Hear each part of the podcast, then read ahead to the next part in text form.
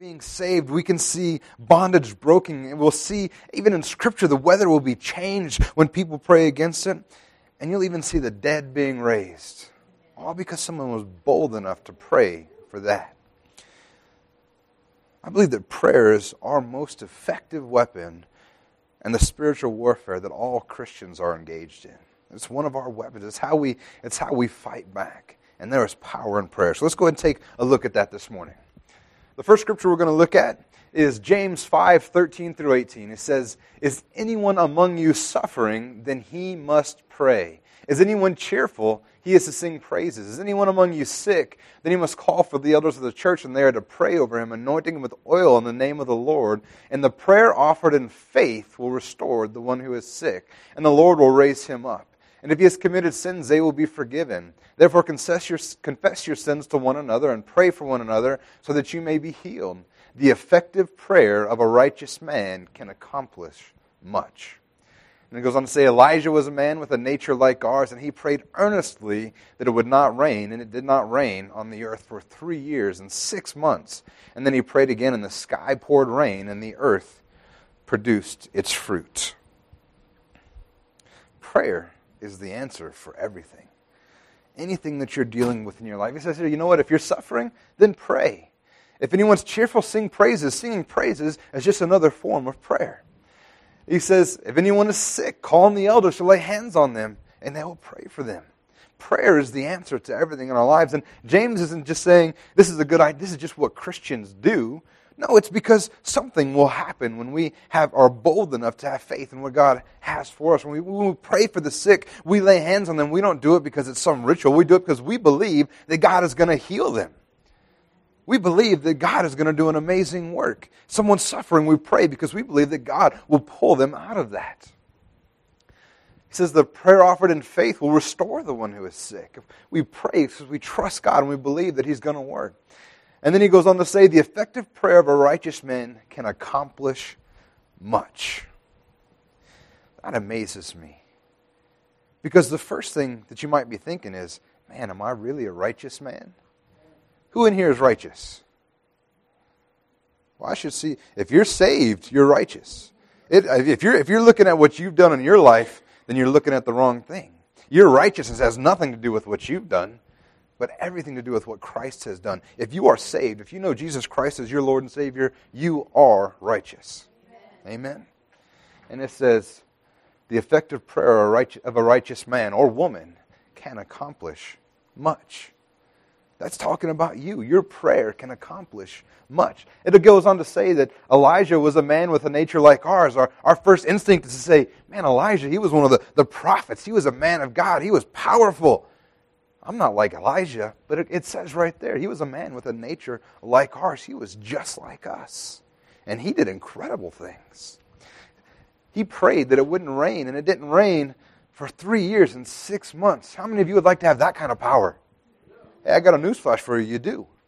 Elijah was just like you. You have that kind of power when you pray. If you will trust God when you pray, that's what you have inside of you because it has nothing to do with you. Thank God for that. If it had anything to do with me, we'd all be in a mess. But it has everything to do with the power of God inside of you. There's a story here. It says, During his pastoral ministry, Augustine came to know a woman in Carthage named Innocentia, a devout woman and highly regarded, and she tragically discovered that she had breast cancer and a physician told her the disease was incurable. She could opt for amputation and possibly prolong her life a little, or she could follow the advice of Hippocrates and do nothing. Either way, death would not be put off for long. And Augustine reports, dismayed by this diagnosis, she turned for help to God alone in prayer. And in a dream, Innocentia was told to wait at the baptistry for the first woman who came out after being baptized, and to ask this woman to make the sign of the cross over her cancerous breasts. And Innocentia did as she was told, and she was completely cured. And when she told her doctor what had happened, he responded with a contemptuous tone, I thought you would reveal some great mystery to me. And he says, Then seeing her horrified look, he backpedaled, saying, What great thing was it for Christ to heal a cancer? He raised the man who had been dead for four days. That's the attitude that I want to have. That's the kind of mental attitude I want to have about prayer. It's funny. I don't know when I pray for stuff in my life, it's like every single time I'm amazed that God would do such a wonderful thing. And then I'm like, why am I amazed? This should be what this should be the norm. This should be what I expect. You know, God healing something, like he said, healed cancer. What's that to God? You raised a man that had been dead for four days. There is power in your prayer.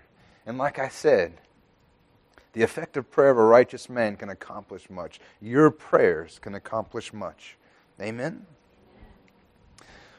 We also need to be praying for deliverance. When you pray, you can have deliverance in your life. In Psalms 107, 17 through 20, it says, Some were fools through their sinful ways, and because of their iniquities suffered affliction.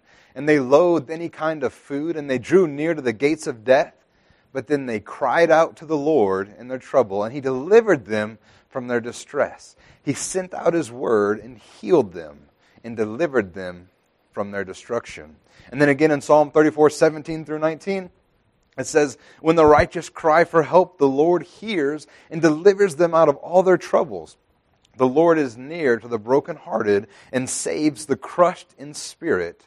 Many are the afflictions of the righteous, but the Lord delivers him out of them all. Prayer is what can deliver you from some of the circumstances that you're facing today. Like, he, like we read just a second ago, is any of you among you suffering, then you must pray. And when you do, God hears you. If you're struggling, talk to God about it. Ask to be delivered. Thank Him for delivering you. When we cry out to God, He hears us. The scripture says that we can have confidence that He hears us, and we know that we have the things that we ask for. God hears, He, he wants to know what you have to say. And I do want to be clear this, this may not be instant. You know, that's one of the biggest struggles that we all face as we live in this microwave generation. You know, we were, we were watching, do you guys know it was just Back to the Future Day just a few days ago? You know, and the, the one thing they had was that rehydrated food. They put that little tiny disc in, it popped out a pizza. That's what we're all looking for. I mean, the microwave's not even fast enough. Who wants to wait two minutes for a burrito? We want to hit a button and it'll be done. That's what we're looking for. And that's the problem I think that we have in, in our Christian walk sometimes too, is, is, is we pray for something and, and, and it doesn't happen instantly. I'm like, oh, God must not be listening to me. Oh, God's ignoring me. The scripture here doesn't say, say that they cried out to the Lord in trouble and he delivered from them their distress instantly. But it says he did deliver them. It doesn't say that the Lord delivers them out of them all immediately. But he says he does deliver. Matter of fact, it says the afflictions are many of the righteous. The righteous have many afflictions, but the Lord will deliver you from them. If you guys remember in, in Hebrews 6:12 it says that by faith and what? Patience we inherit the promises of God. Sometimes we just got to be patient. We can't dig up that root immediately just because we don't see anything growing. I remember when I was a kid, we used to I used to uh, had this little plastic container, and I used to love planting popcorn seeds. Because my mom would buy the bags of popcorn. You know, when you before you had to do it instantly, you know, you had to cook it on the stove and a little bit of uh, oil, and it would pop. So we had actual popcorn seeds, and uh, I would sneak a few every now and then, and I would plant them in a bucket of dirt because I loved going out there and watching. In just a day or two, the corn began to sprout out. It never lasted much longer than that, but I loved to watch it come out of the ground. And but I remember the first time I was doing that, you get, if it doesn't happen right away, you know, you plant it, you come out the next morning, if there's nothing there, you're like, wait a minute. Did I get a dead one? Is something not happening? And there were many times that I would dig in the dirt and find that it was sprouting, it just hadn't broke through the surface. But when I went to try to put it back, I ultimately killed that seed. It never was right again. And so many times as Christians, we're just like that. We begin to pray for something. God is beginning to do a work, and it doesn't happen instantly, so we, we give up. We go and dig up our seed. You say, Pastor, I was, I was trusting God for healing, and it didn't happen.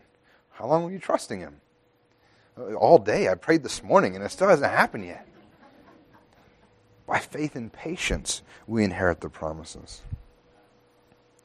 And something as an aside, too, when I read this, sometimes God is hoping that you'll exercise your own authority in Him instead of crying out instantly.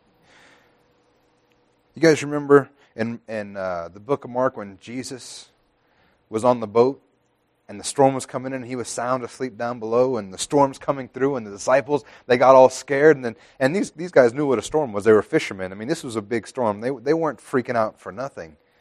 So a storm's coming in. And it's threatening. To capsize their boat so they run downstairs and they say jesus wake up. What are you doing sleeping? Can't you see that we're about to perish? So jesus gets up and he, he rebukes the storm. And then what's he do next? He rebukes the disciples. Sometimes god wants you to stand up and rebuke the storm on your own. Now, if you've been here a while, you've heard me say it. It's a, it's a saying that I, that I stole from my pastor, and it's, it's an incredible saying. But sometimes we need to stop telling God about our problems, but instead start telling our problems about our God. Amen? And God's looking for you to stand in your authority. Now, I want you to know that when this happened, Jesus didn't tell them to, to deal with it on their own. Jesus still took care of it, right? He took care of the storm. You know, if you cry out to God because you're going through a situation, I believe that God's going to hear and He's still going to take care of it. But I think there's going to come a point when He's like, come on, Wayne, you could have done that yourself. You could have spoke to that mountain. And you could have spoke to that storm. But either way, if you will trust God and you will pray and a, a faithful prayer, God will deliver you one way or the other. Amen. Amen. We also need to be praying for strength. How many of you guys need strength? I need strength in my life. There's all kinds of stuff in my life that I can't do on my own. I just, God, can you handle this for me? Because I'm not getting it done. But in Luke 21, 34 through 36, he says, Be on guard so that your hearts will not be weighted down with dissipation and drunkenness and the worries of life, and the day will not come on you suddenly like a trap for it will come upon all those who dwell on the face of all the earth. But keep on alert at all times, praying that you may have strength to escape all these things that are about to take place and to stand before the Son of Man. We need strength. It's so easy to be weighted down by the, the, the, cares of the world, the, the stuff that's coming against. You can't watch the news today and not just see the persecution happening against Christians in the, in the faith in this country, let alone in other countries where we just have a, a, a bad time and we're like, man, they're going to let two gay guys marry. And people in other countries, they're getting killed. They're dying for their faith. But either way, you can't watch the news and know that there's a serious weight of oppression coming against us. And we need strength to withstand that. And the signs of the times are upon us. You can see our world is falling apart and it's affecting Christians and non Christians alike. I mean, if you think about it, how many more storms and natural disasters have we seen happen in the past few years that haven't been happening this whole time? I mean, the, the world is literally falling apart, and we need to be strong in these times. We're not to be caught off guard or be distracted. Basically, what he's saying is here be on guard is what he's saying is, hey, don't pray for strength when you're in the thick of it. Why don't you start praying for it now so you'll be worked up and ready for it when it comes? We need to be on guard. We need to be ready. We need strength in our lives because let's face it, we're going through some garbage in this world. He says, pray that you may have strength to escape all these things that are about to take place to stand before the Son of Man. You know, the truth is, is that we need strength to continue in the faith it would be very easy to walk away, to be pushed down.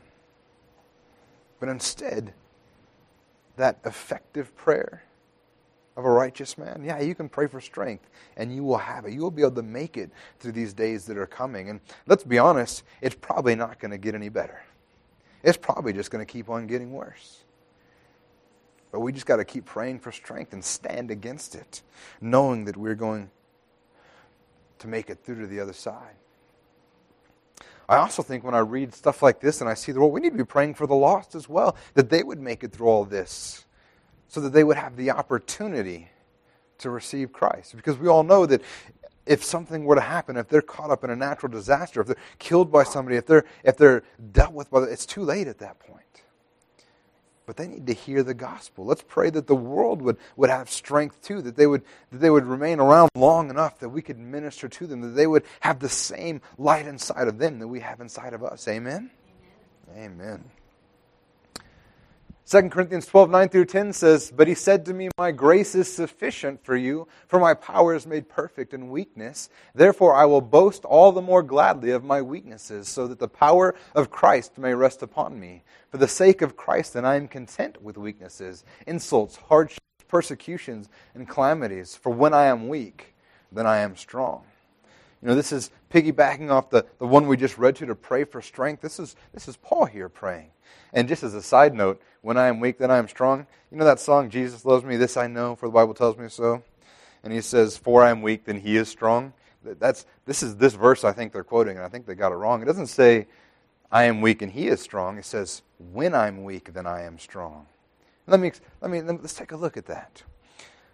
Our weaknesses is probably one of the greatest reasons that we cry out to God for help. I mean, if you're good at something, you're not really crying out to God because you figure, I got this. I can do it on my own. I spent much of my life doing that. And finally, God said, All right, give it a shot. My world fell apart around me. And I'm like, All right, God, you win. Come back. But the truth is that in our weaknesses is when we cry out to God. One of the most powerful things about prayer is that it's a recognition is that we need God in our lives. Matter of fact, if you're a person that doesn't pray much, if you step back and think about it, that's really just being a little egotistical. Thinking that, hey, I can handle this on my own. I don't need God. The truth is, that we should be relying on God in every aspect of our life at all times in our lives. Because we're no longer leaning on ourselves, we're leaning on Him, and that's when we find out that we actually are strong. See, Paul here is praying. He's, he's dealing with some serious persecution. People are coming at him left and right. And he's, and he's saying, he's praying. He said, uh, he says uh, in the verses before this, I, I, prayed to God three times to remove this from me. And God said, No, my grace is sufficient for you. My power is made perfect in weakness. And the thing is, is Paul didn't throw a fit. He didn't grumble and say, Oh, God must not really love me. He got it. He says, Therefore, if that's the case, I'm going to boast in my weaknesses so that the power of Christ may rest upon me. Because he recognized that in those weaknesses, he had to rely on God. And when he relied on God, he says, When I am weak, then I am strong. See, what's interesting about this is we just read a couple of verses ago that, that God will deliver you whatever you pray for, right? And then we come over here and it says Paul prayed for deliverance, and, and God's like, No, I, I've already given you what you need. And our first thought is, wait a minute, Paul prayed for deliverance and he wasn't given deliverance. But the reality is, is that he was given deliverance, just not the deliverance that we wanted or we would have expected. We wanted the problem to go away. God gave him the strength to deal with the situation that he was in, which in and of itself is a deliverance. If you're strong enough to handle what you're going through, God is with you. God is getting you through those things. And I've seen this in my very own life as well, because one of the, the greatest areas for me in the beginning was, was, was for finances. Anybody ever have problems trusting God for finances in their life? I know I've had problems there. And uh, to the point where, uh, you know, laying on top, I filed for bankruptcy before. Uh, eight, ten years ago, we, we were a mess. We weren't trusting God. We were trying to do it on our own, and it turns out I'm not very good at it. So, you know, we had to file for bankruptcy. I mean, our, all our bills were, were behind. It, it was a mess. It definitely wasn't a godly way of living. And finally, I just had to, we had to begin trusting God and putting everything in Him and going, rent, tithe. I'm going to tithe because I trust God. And it's amazing when you'll do stuff like that, all of a sudden you have money for rent. God's math is different than our math. I can tell you that right now. But now, if you look at my life, you would look on the outside and like, man, you know, he's really strong in that area of his life. He's at this point in my life now. We have uh, my wife has a great job. I have a, a great job that's paying well, and one of these days I hope to be paid from this job, but it ain't it ain't there yet. But uh, I, you know, we're doing okay financially. You know, that's that's obviously my ultimate goal is to go full time ministry. But the truth is, is God's taking care of me and my family and we're able to be generous, we're able to, to give, we're able to do all these things. And you might say, man, Pastor Wayne, you got it all figured out. But I want to tell you what, it has nothing to do with me. That area of my life, I told you, I'm weak in that area of my life. But from the outside looking in, because I trusted in God, when I am weak, then I am strong. And that goes for every area of your life. Every area. I had a revelation of the day. Uh, actually, while I was putting this together, is this isn't just the things you would think of, but what if you're struggling with some sort of sin or something like that? In that area of weakness, if you'll lean on God, that'll become an area of strength in your life. Matter of fact, something like that, that is, is, something that many people deal with. What if God turns that into a ministry? It used to be your weakness, but now you can minister to others because of the work that He's done in your life. And that's because when we are weak and we rely on God, we speak to God about it, we trust in God, He will make us strong in that area. Amen? We also need to be praying for wellness in our life. And in Acts 9.40 it says, But Peter sent them all out and knelt down and praying and turned the body and said, uh, Tabitha, arise. And she opened her eyes, and when she saw Peter, she sat up.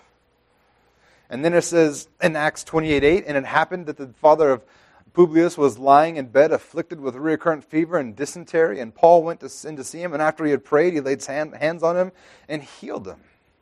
This is a couple areas. Actually, the first one, we're going to look at the scripture a couple times here. But this one right here is, is Peter rose Tabitha from the dead. She was dead. That's about as sick as you can get, right?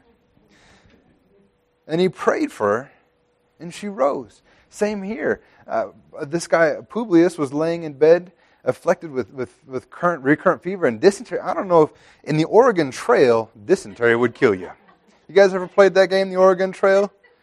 Get halfway across, you have died from dysentery. That's a ser- some serious stuff.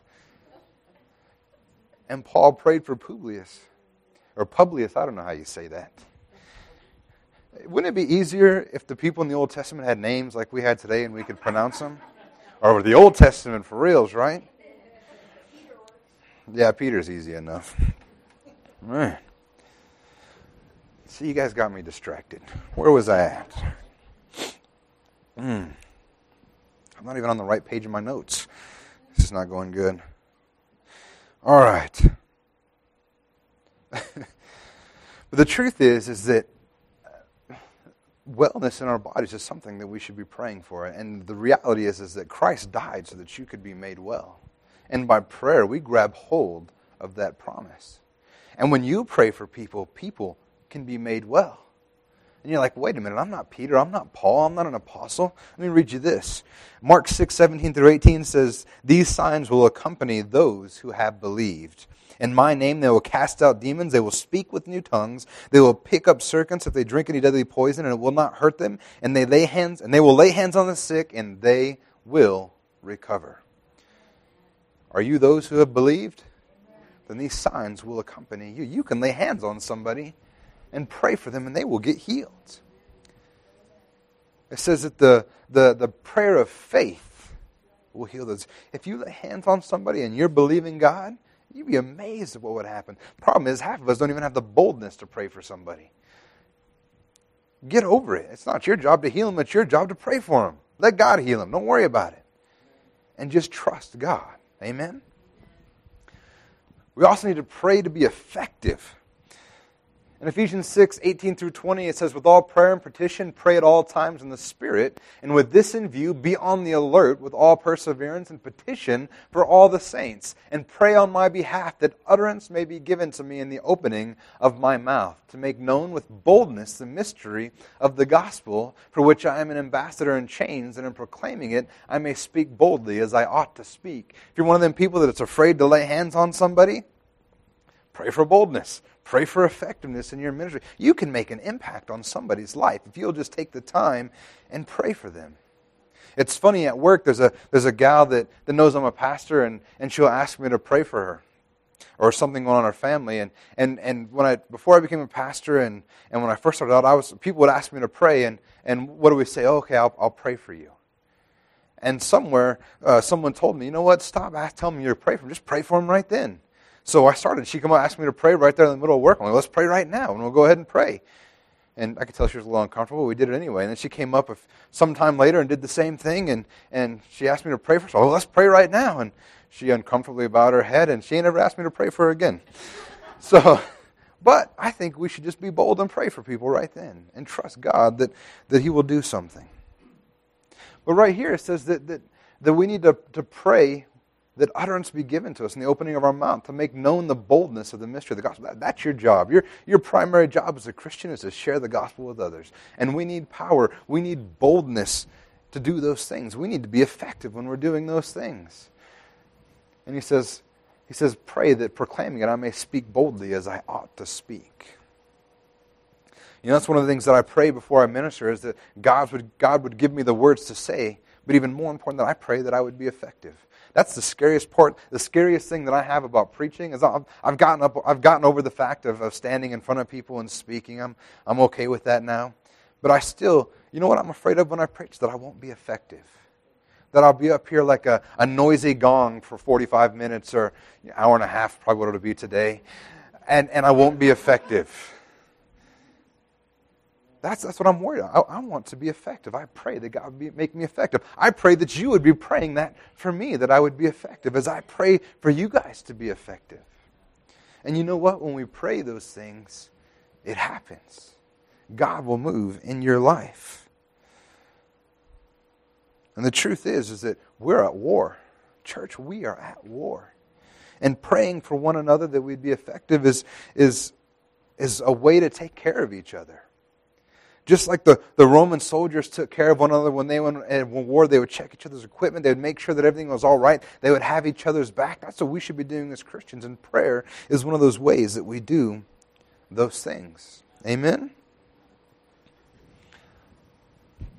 We also need to be praying for the harvest. In Colossians 4 2 through 4, it says, Devote yourselves to prayer, keeping alert in it with an attitude of thanksgiving praying at the same time for us as well that God will open up to us a door for the word so that we may speak forth the mystery of Christ, for which I have also been imprisoned, that I may make it clear in the way I ought to speak. And then in Romans 10:1 he says, "Brethren, my heart desire and my prayer to God for, the, for them is for their salvation." You know, Paul wants us to pray for the harvest. So we should have uh, the, uh, the same mind that Christ had for the lost. And we should have a desire for people to get saved. If you're just coming to church to be entertained on, on Sunday morning, you've got it wrong. We're, we're not in the entertainment business. But we're in the business of telling people about Christ. We want them to get to know the same Jesus that I know. I know what he's done in my life, and I want that for everybody that treasure that we have in earthen vessels. And, and Paul said, devote yourselves to prayer. And at the same time, pray for us that God will open up a door. Pray the doors would be open for this church, for the church down the street. We're not in competition with other churches, but we're working alongside with them. As long as they're a life giving church, as long as they got the Jesus part right, I don't care. It doesn't matter to me. Obviously, here we're we're, we're a spirit filled church. We believe in the gift of the Spirit, speaking in tongues. We believe in healing. All of it. God can do amazing things. God's a powerful God. But there's other churches that don't believe in that stuff. I don't care if they're going to tell people about Jesus. Let's, let's get with them. Let's make a difference. Let's pray for their church. Let's pray for their ministries. Let's pray for, for their pastors' effective preaching. Amen? The truth is, is we're all one church. It's Christ's church. And we need to reach the city for the gospel. Amen. And that was the, the, the cry of Paul's heart. He said that my heart's desire and my prayer to God for them is for their salvation. Matter of fact, Paul one time said that I would give up my salvation if all my Jewish brethren could be saved. That's a heavy statement right there. I look at that and, and I'll be honest, I'm not sure that I could say that. But that was the cry of Paul. So you know what? That's the, that's the hard attitude I want, though. That's the attitude that Christ had. He gave up everything that we could be saved. And that's what we should be praying for. James 4 2 through 3 says, You, you desire and do not have, so you murder. You covet and cannot obtain, so you fight and quarrel. You do not have because you do not ask, and you ask and do not receive because you ask wrongly to spend it on your passions. Prayer is also the avenue that we make our requests known to God. If you need something, tell God about it. If, you, if you've been, been, been waiting for God to do something in your life and you never asked Him to do it, don't complain if He hasn't do it. If He hasn't done it, ask. You'll be amazed what God will do in your life if you'll just have the boldness to ask and trust Him to do those things. So many times we lack because we don't want to bother God. Oh, that's not that big of a deal. I really don't want to, to, to bother Him. You know, He's probably busy. Newsflash, he, he can handle everything. He can handle what your, your requests. Or what about have you ever not asked for something small because you thought you might maybe run God out of resources? Like, man, I don't want to pray for this headache because there's someone that's got cancer that needs cured. Like God can't take care of both of them. The truth is, God can handle everything that you ask Him for. truth is, if anything that you ask according to God's will, He is going to take care of it. How, how do you know if it's God's will? Is it in line with the Word of God? Simple litmus test. If you're praying for somebody to get healed, that's God's will. God's will for people to get healed. If you're praying for people to get saved, that's God's will. God's will is for people to get saved. If you're praying for something sinful, God doesn't like sin, not God's will, probably not going to get it. Well, you're not going to get it, at least not from God. You might get it from somebody else, and you think that you're, you're, you're doing all right. But the truth is, is that uh, the blessings of the Lord make rich and add no sorrow to it.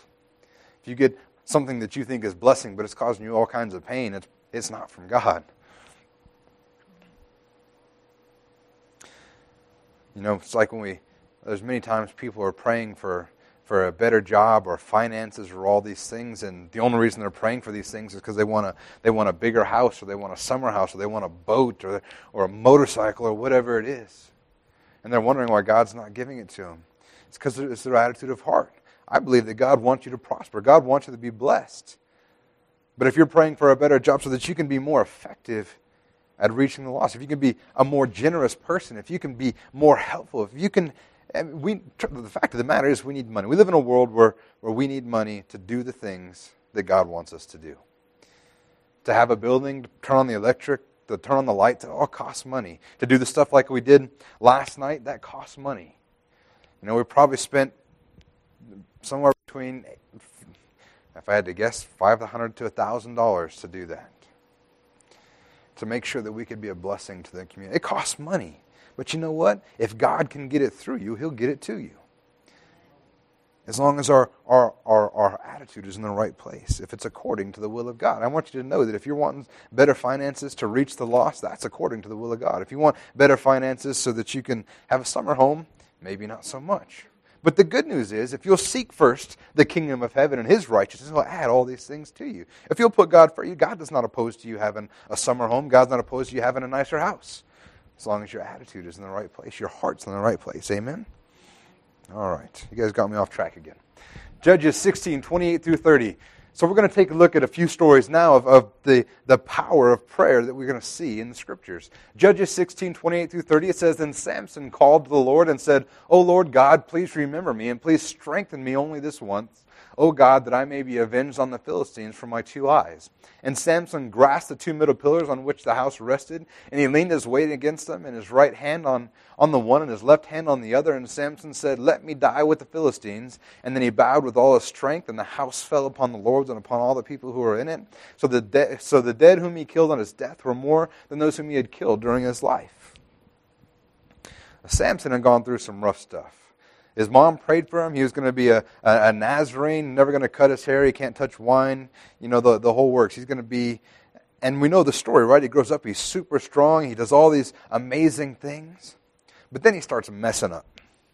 First thing that he does is, and, and this is argued if this was, this was a, a mess up on his part or not, but he wants a wife with the Philistines. And we read in the scripture that God's going to use that to, to have his way with the Philistines. Because the Philistines are oppressing the Jewish people at this point. That's, that's why this ultimately happens. That's why all these Philistines died, is because God is protecting his people. But anyway, Samson wants a wife from the Philistines, and obviously they're not Jewish, so there's a problem there.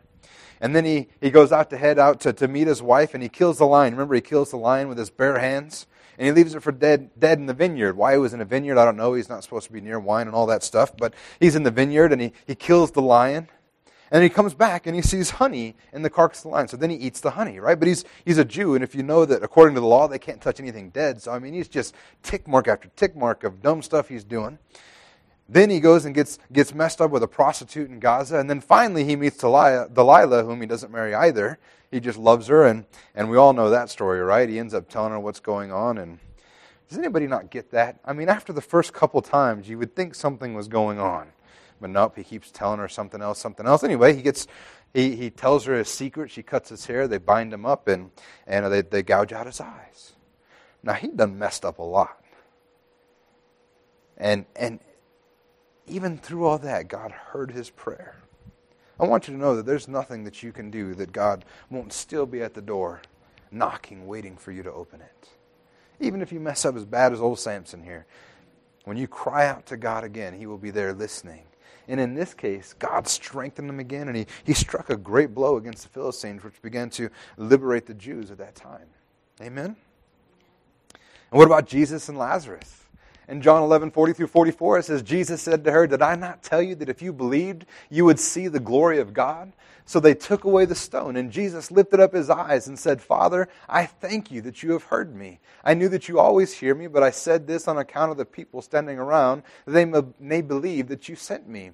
And when he had said these things, he cried out with a loud voice, Lazarus, come out. And the man who had died came out, his hands and feet bound with linen strips, and his face wrapped with a cloth. And Jesus said to them, Unbind him and let him go. God honors, or Jesus honors God in prayer before he commands Lazarus to rise. That's the first thing he does is he begins to pray. And he begins to honor God and to glorify God and says, and says Father, I thank you that you, you always hear me. And I know that you hear me, but I'm saying this out loud. I'm praying this out loud so that they can all hear that you hear me. And they'll know that I'm, that I'm with you, that I have the authority you've given to me. He prays out loud so that they could see the authority of God in him. But you know what's interesting when he prays? He doesn't say, God, pretty please, God, could you raise Lazarus from the dead? Oh, please, please, please, God, raise Lazarus from the dead. He doesn't do that. He, he, he honors God. He worships God. He gives him the glory that he deserves. And then he turns to Lazarus and says, Get up, raise up from the dead. You know, his prayer was to God to glorify him. His eyes were on God, his authority was from God. I tell you what, Jesus was a man just like us when he was on the earth. He was 100% God, 100% man. He was operating as a man. Jesus didn't have the power to raise people from the dead in and of himself as a man. But he put his eyes on God, and the Holy Spirit, working through him, rose Lazarus from the dead at his word because he trusted God. And I think this is a pattern that we should follow as well. Begin to thank God for his work in our lives and praise him and give him glory, and then speak to our mountains. Raise our own dead. Peter and Tabitha. So we look at this story again. Acts 9 36 through 41, it says, Now there was in Joppa a disciple named Tabitha, which translated means Dorcas. What a name that would be, huh? And she was full of good works and acts of charity. In those days she became ill and died, and when they had washed her, they laid her in an upper room. And since Lydda was near Joppa, the disciples, hearing that Peter was there, sent two men to him, urging him, Please come to us without delay. So Peter rose and went with them, and when he arrived, they took him to the upper room. And all the widows stood beside him, weeping and showing tunics and other garments that Dorcas made while she was with him. But Peter put them all outside and knelt down and prayed. And turning to the body, he said, Tabitha, arise. And she opened her eyes, and when she saw Peter, she sat up. And he gave her his hand and raised her up, then called, then calling the saints and widows, he presented her alive. We see a similar pattern here that Jesus just did with Lazarus. What does it say he does when he starts? It says when he arrives, he took him to the upper room, and uh, all the widows stood beside him. And then gets down here, Peter sent them all outside, and he knelt down and prayed. He began to pray. And I don't believe he was saying, Oh Lord, please raise Tabitha from the dead. Oh Lord, please make her better. I believe he was kneeling down and began to worship God, thanking him for his power, recognizing his glorious power, his ability to do anything. There's no limit. He began to pray and honor God. His eyes were on God, and he received his authority from God. And then he turns to Tabitha and he says, Arise. And she, and she rises. You know, we don't see many amazing miracles like this very often. I've, I've heard of very few reports of, of people being risen from the dead, although there are a few where people begin praying for people and they've rose from the dead. And you don't see, I don't think I know of any reports of limbs being grown back or anything like that. But I think most of it's because we don't have the boldness to just do it. How many of you would be willing to stand and, and command somebody to rise from the dead? That takes a bit of boldness. That takes a bit of faith. I have to admit, that would be tough. But I think the reason we don't see it is because, you know, we, we're so distant from the supernatural power of God and the effectiveness of God when we, when we pray in faith to see what He would do. But I believe that if we'll begin to pray with boldness, and stop worrying about the problem. You know what? There is no problem too big for God. But let's just pray. Trust Him. And we see it time and time in the scripture when, when people pray with faith, amazing things happen. Look at Elijah. Remember we just read we talked about Elijah briefly? And Elijah, this is 1 Kings 18, 41 through 44. And Elijah said to Ahab, Go up, eat and drink, for there is a sound of the rushing of rain. So Ahab went up to eat and drink, and Elijah went up to the top of Mount Carmel, and he bowed himself down on the earth and put his face between his knees. And he said to his servant, Go up now, look toward the sea. And when he went up and he looked and said, There is nothing. And he said, Go again seven times. And at the seventh time he said, Behold, a little cloud like a man's hand is raising from the sea. And he said, Go up, say to Ahab, Prepare your chariots, and go down, lest the rain stop you. So you remember that Elijah had already prayed that there'd be no rain for three years, and it was for three years and six months. No rain, nothing, nada, dry as bone. And then he begins to pray again. Now he's praying for rain. This is a guy who trusted God. I mean, he prayed for no rain, and no rain came. How many of you would pray for something like that? That's a tough one. That's kind of like praying for someone to be raised from the dead. That's a, that's a big thing. But you know what? There is nothing too big for God. And like we read earlier, Elijah was a man with a nature like ours. Elijah was no different than you or I, except for he was fully convinced of what God could do. Some of us aren't. And I find interesting in this story is he began to pray for the for the, the rain to come, and he says he sends the servant to go look. Is there anything yet? He says, No, there's nothing. And Elijah doesn't go, hmm, guess God's not answering this one. We'll just hang it up and call it a day. No, he keeps praying. He keeps trusting God. Seven times he sent a servant back. And finally, he sees a cloud way in the distance, the size of a man's hand. And what does he say? He says, All right, here it comes. Get up, go tell Ahab, prepare your chariot to go down, lest the rain stop you. And the servant's like, You seeing the same thing I'm seeing? I mean, that cl- it's tiny. There's not a storm coming in that. That probably won't even make it here. It's going to dry up. But he says, No, get going. It's about to get crazy up in here. It's about to get, it's going to be like on Friday when there was water everywhere and all my signs got blown down. And he says, get up and go. You know, so many times we pray for stuff, and if it doesn't happen right away, it gives up. Or we begin to see something happening, and it just looks like a tiny little cloud. And we're like, well, that's not worth, that's not worth it. And we give up.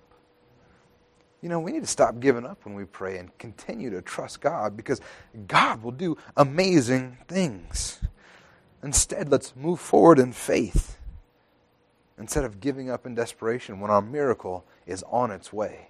Amen? And we're going to go ahead and end here this morning.